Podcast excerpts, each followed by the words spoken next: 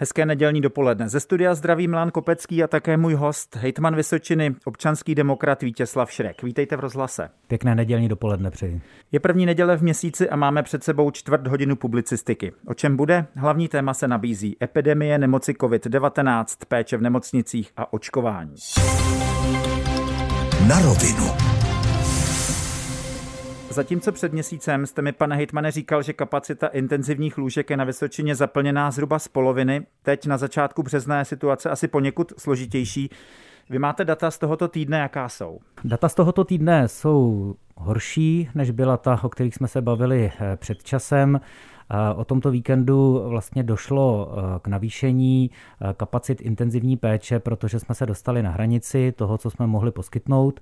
To znamená, náš koordinátor intenzivní péče, eh, primář Hlavského ARO, musel udělat opatření takové, aby jsme navýšili zhruba o sedm lůžek kapacitu jipových, jipových lůžek. Která z krajských nemocnic je na tom v uvozovkách nejhůře? Ono se to mění den ze dne.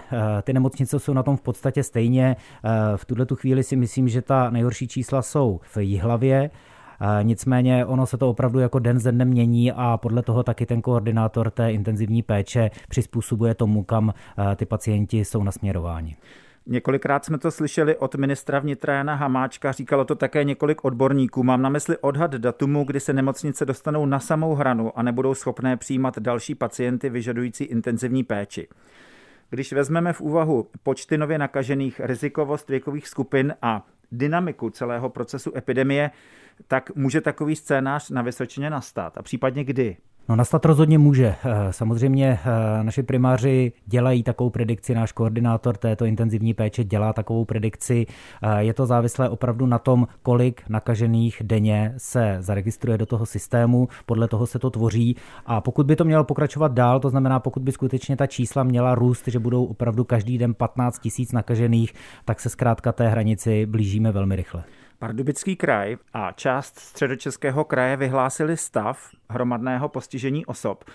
O něčem takovém na Vysočině také případně uvažujete?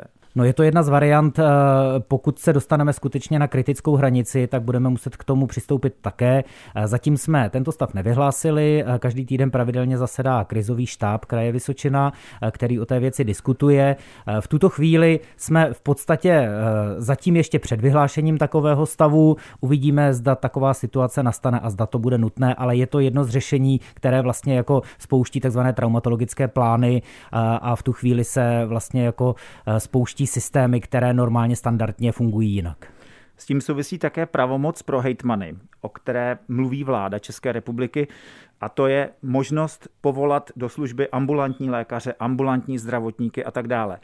Pomohlo by vám to v tu danou chvíli?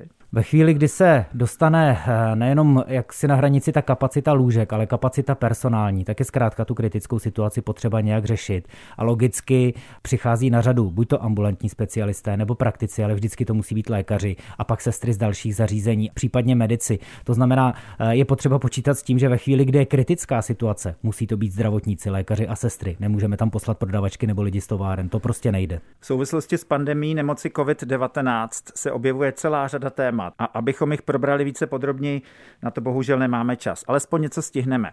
Mezi odbornou veřejností a také mezi politiky se v posledních dnech hovoří o použití jiných léků k eliminaci těžkých následků. Mám na mysli některá antivirotika, jakýmsi symbolem se stal lék Ivermectin.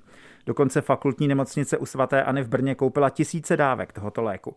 Budete něco takového iniciovat také na Vysočině? Víte, já myslím, že tohle musí opravdu rozhodovat lékaři. Eh, lékaři a lékárníci, kteří s tím mají nějakou zkušenost, kteří jsou k tomu odborně zdatní. Já nedokážu říct, který lék pomáhá nebo nepomáhá. Já to jenom vidím tak, že už se vlastně za celý ten poslední rok vyzkoušelo několik léků, o kterých třeba do médií propukly zprávy, že jsou skutečně jak si léčí, že pomáhají, pak se ukázalo, že to není pravda. Já prostě vycházím z toho, že všechny ty léky prochází nějakým obdobím, kdy se to testuje, zkouší, vyhodnocuje, dělají se nějaký klinický testy a podle mého názoru na tohle v tuhle chvíli není čas. Jestli někdo nakoupí lék nebo nenakoupí lék, je to možná proto, že jsme v nějaké kritické situaci a zkouší se všechno. Já doufám, že nějaké kontraindikace nebo negativní důsledky nebudou horší než to, že se to vyzkouší, ale opravdu tohle musí rozhodnout lékaři.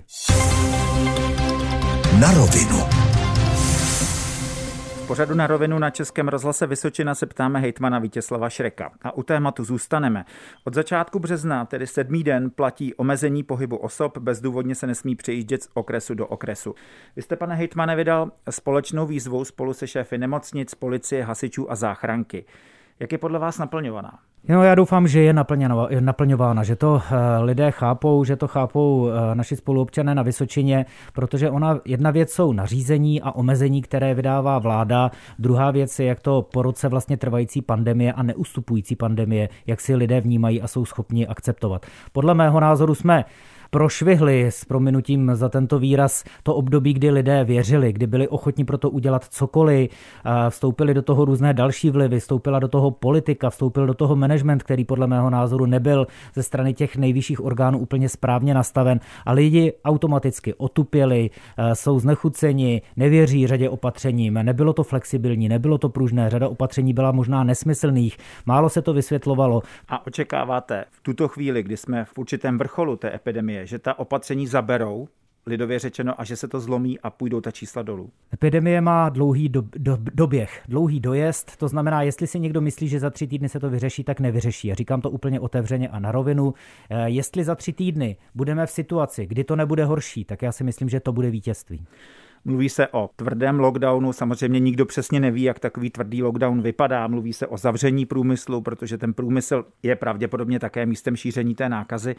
Kdybyste byl hypoteticky v kůži premiéra vlády České republiky, jak byste rozhodl vy v době, kdy je ta situace skutečně nejhorší? No to je těžký dotaz. Já bych hlavně rozhodoval v té předchozí situaci jinak a jinak bych komunikoval a jinak bych celé, celý ten management nastavil. Takže těžko se mi odpovídá na tuhle situaci. No já bych se snažil eh, opravdu eh, apelovat eh, na lidi prostřednictvím důvěryhodných osob. Já bych osobně se možná v té situaci, ve které je premiér, už stáhnul z obrazovky a opravdu bych to nechal na lidech, který možná mají nějakou důvěru eh, nebo důvěryhodnost ze strany lidí. Protože jestli se nezačneme my chovat k té situaci eh, adekvátně, tak si myslím, že se nic nezmění. Na rovinu na rovinu. Tak se jmenuje pořad, který na Českém rozhlase Vysočina právě posloucháte. Milan Kopecký se ptá hejtmana Vítězslava Šreka. A ještě zůstaneme u aktuálního tématu u koronaviru. S pandemí úzce souvisí očkování proti nemoci COVID-19.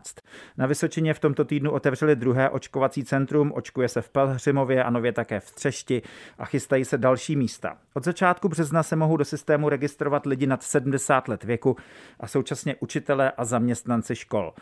Podle informací z krajské facebookové stránky se učitelů zaregistrovalo 6803. Očekával jste takové číslo? No, víte, ona ta situace před pár dny, kdy uh, opravdu byl velký tlak, aby se zvážilo, zda neotevřít část škol a část školního vzdělávání, tak logicky se muselo připravit nějaké opatření a tím bylo očkování pedagogů. Uh, v situaci, kdy se čísla rapidně zhoršila a museli se zavřít školy úplně, tak vlastně to očkování těch pedagogů v tuto chvíli komplikuje trochu situaci, ale podle mě je to krok, který nelze vzít zpátky. To, že se to přiřadilo k další skupině sedmdesátníků, eh, které je potřeba z hlediska té rizikovosti očkovat po těch eh, ročnících 80+, plus, to je zřejmé. Akorát se prostě ta skupina zvětšila, ale budeme si s tím muset poradit.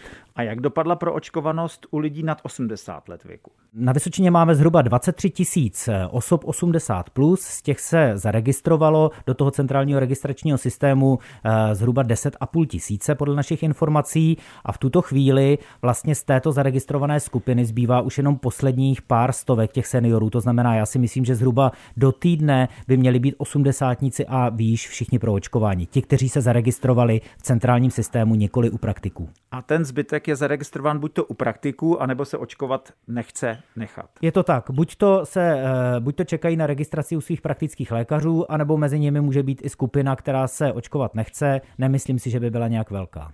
Všechno se ale bude dít v návaznosti na množství vakcíny, která bude k dispozici. Jaké jsou aktuální vyhlídky s vakcínami? No, já si myslím, že konečně se blízká na lepší časy a že ty vyhlídky jsou teď lepší. Na poslední videokonferenci s premiérem i s ministrem Blatným nám bylo přislíbeno, že skutečně do 14 dnů začnou proudit velké dávky vakcín do regionů. To znamená, my to máme načasováno tak, že vlastně vedle Pelhřimovského centra chceme během 14 dnů spustit další očkovací centra už mimo nemocnice a chceme na to navázat i další centra. My máme už v tuhle chvíli zprávu o tom, že začne očkovat i malé centrum v Telči a takových center máme ve spolupráci s městy a třeba dalšími odborníky v poliklinikách připraveno víc.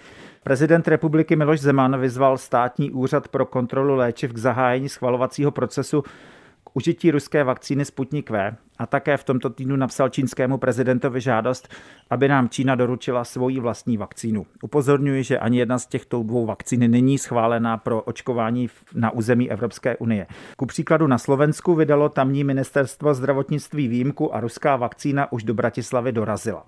Jak to vidíte s těmi látkami vy, pane Hitmane? Ale ve chvíli, kdy jde o jaksi politické gesto a on ho velmi rád používá, když jde o Rusko nebo Čínu, tak je velmi aktivní. Já nerozumím tomu, že jsme stát Evropské unie, řídíme se e, nějakou evropskou legislativou, evropskými předpisy a tam je jednoznačně stanoveno, a my jsme se k tomu jako Česká republika přihlásili, že zkrátka vakcíny, kterými se bude v České republice očkovat, budou mít registraci u tzv. Evropské lékové agentury EMA. Ani ruská vakcína Sputnik, ani ta čínská tuto registraci nemá. Ještě jeden pohled na vakcíny, respektive jejich množství, pohled politický. Před měsícem jsem se vás ptal, jestli není rozdělování vakcín do jednotlivých krajů České republiky, které řídí předseda vlády, závislé na tom, kdo v daném kraji vládne. Tento týden vyšel na webu Seznam zprávy rozhovor s bývalým koordinátorem očkování Zdeňkem Blahutou, který zcela nepokrytě říká, že rozdělování vakcín do krajů, které řídí předseda vlády Andrej Babiš, je skutečně politická otázka a odvolává se přitom na rozhovory s několika hejtmany z různých politických stran a hnutí. Vy jste, pane Hitmane Šreku, nikdy s panem Blahutou na toto téma mluvil? Já jsem s panem doktorem Blahutou nikdy na toto téma nemluvil, nikdo mě neoslovil. Když se dívám, protože samozřejmě máme ta data k dispozici, tak se mi nezdá, že by v tuto chvíli v tom hrálo nějaké politické rozhodování roli. To, co se stalo v lednu, eh, se stalo, už to napravit nejde. Zkrátka některé kraje, především ty, které měly eh, fakultní nemocnice, dostali těch vakcín nepoměrně víc. Ministerstvo sice slíbilo, že to nějakým způsobem srovná. Srovnalo to pouze částečně, několik celkově celkově, to znamená, ta čísla menších krajů jsou samozřejmě menší, ale já si myslím, že to v tuhle chvíli už nehraje roli. Jestli té vakcíny bude do 14 dnů, jestli začne proudit vakcíny dost do všech krajů, tak si myslím, že budeme mít co dělat za měsíc, aby jsme to stihli provočkovat, aby jsme měli vůbec personál, aby ta naše centra, na které jsme připraveni a která zřizujeme, aby vůbec stačili pojmout množství těch vakcín, které se můžou v České republice najednou ocitnout. Říká hejtman Vysočiny, občanský demokrat Vítězslav Šrek. Na rovinu. Posloucháte Český rozhlas Vysočina, kde se ptáme hejtmana Vítězslava Šreka. Pojďme od pandemie ke krajskému rozpočtu. Ten díky obrovskému státnímu deficitu také utrpí. Vy máte přehled o příjmech kraje ze státního rozpočtu, tuším po měsících. Jak vypadá porovnání příjmu z letošního ledna a února třeba s roky předtím? Eh, zatím to musím zaťukat, eh, pouze symbolicky, protože jsme ve studiu, ale eh, za leden a za únor jsme z ministerstva financí vlastně obdrželi už tři tranže daňových příjmů a zatím to vypadá velmi dobře, přestože jsme jaksi při tvorbě a sestavování rozpočtu na letošní rok, který jsme schválili v prosinci loňského roku, tak jsme se snažili chovat úsporně a predikovali jsme jaksi záležitost, že budeme muset šetřit, tak v tuto chvíli jsme na čísle, které vlastně nám ukazuje své srovnání s loňským rokem 104% nárůst za ty dva měsíce. To znamená, kdybych to měl dát do čísel, tak jsme obdrželi zhruba o 38 milionů korun víc za leden a únor, než tomu bylo v loňském roce. Nicméně říkáte, že máte nastavený šetrný rozpočet hospodaření. Jaký vliv to bude mít třeba na příspěvkové organizace, které spadají pod kraj? Při sestavování rozpočtu eh, platilo pravidlo, že vlastně všechny kapitoly se rozpočtovaly s desetiprocentním snížením, to znamená, všichni měli úsporu 10%. My jsme s jednotlivými gestčními radními v rámci Rady kraje Vysočina domluveni, že pokud to bude možné a budou příspěvkové organizace moci hospodařit s tím 10% snížením, takže proto uděláme maximum. Pokud by to představovalo riziko, že bychom museli nějaké zaměstnance kmenové těchto organizací například propouštět, tak to budeme řešit určitě individuálně. Vím, že velmi napjatá je situace například v kulturních organizacích, kde zkrátka těch 10% je obrovské množství těch peněz a velmi těžko se tam ta úspora hledá, ale s panem radním Fabešem jsme domluveni, že kdyby taková situace nastala, opravdu se tomu budeme věnovat. Neradi bychom o naše odborníky přišli. A ještě jedno téma na konci, totiž tibetská vlajka. Akce v České republice upozorňuje vždy 10. března na porušování lidských práv v této části Číny. Minulé vedení kraje se k ní nepřipojovalo, vlajku tedy nevyvěšovalo. Jak to bude teď, pane Hejtmane? Tuto záležitost jsme diskutovali v radě kraje velmi krátce a velmi kultivovaně jsme se shodli na tom, že většina našich členů by byla pro, aby jsme se k tomuto symbolickému aktu přihlásili. To znamená, kraj Vysočina tibetskou vlajku vyvěsí letos. A ještě jedno téma, trochu mezinárodní otázka. Kraj Vysočina má několik partnerských regionů, mimo jiné na Ukrajině, v Číně a tak dále. Bude se něco měnit v této otázce? Bude se měnit, protože jsme v minulém zastupitelstvu vlastně dostali zprávu o tom, jak ta partnerství eh, fungovala v minulém roce. Samozřejmě ten loňský rok byl trošičku specifický s ohledem na pandemii, ale ono lze nahlédnout i těch roků, do těch roků předchozích a myslíme si, že některá partnerství nejsou úplně efektivní, nejsou naplňována tak, jak bychom si představovali a proto chceme navrhnout některé změny. A která to jsou partnerství? Eh, v tuto chvíli se bavíme o partnerství eh, s čínskou provincií Hubei, která si myslíme, že nemá žádnou budoucnost a opravdu za těch posledních několik let těch aktivit proběhlo minimum.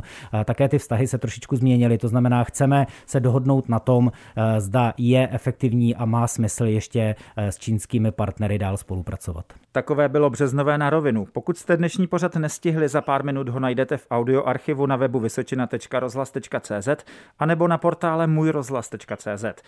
Hejtman, občanský demokrat Vítězslav Šrek byl mým hostem. Díky a naslyšenou. Přeji pěkný den a pěkný zbytek víkendu. Naslyšenou za měsíc se těší také Milan Kopecký.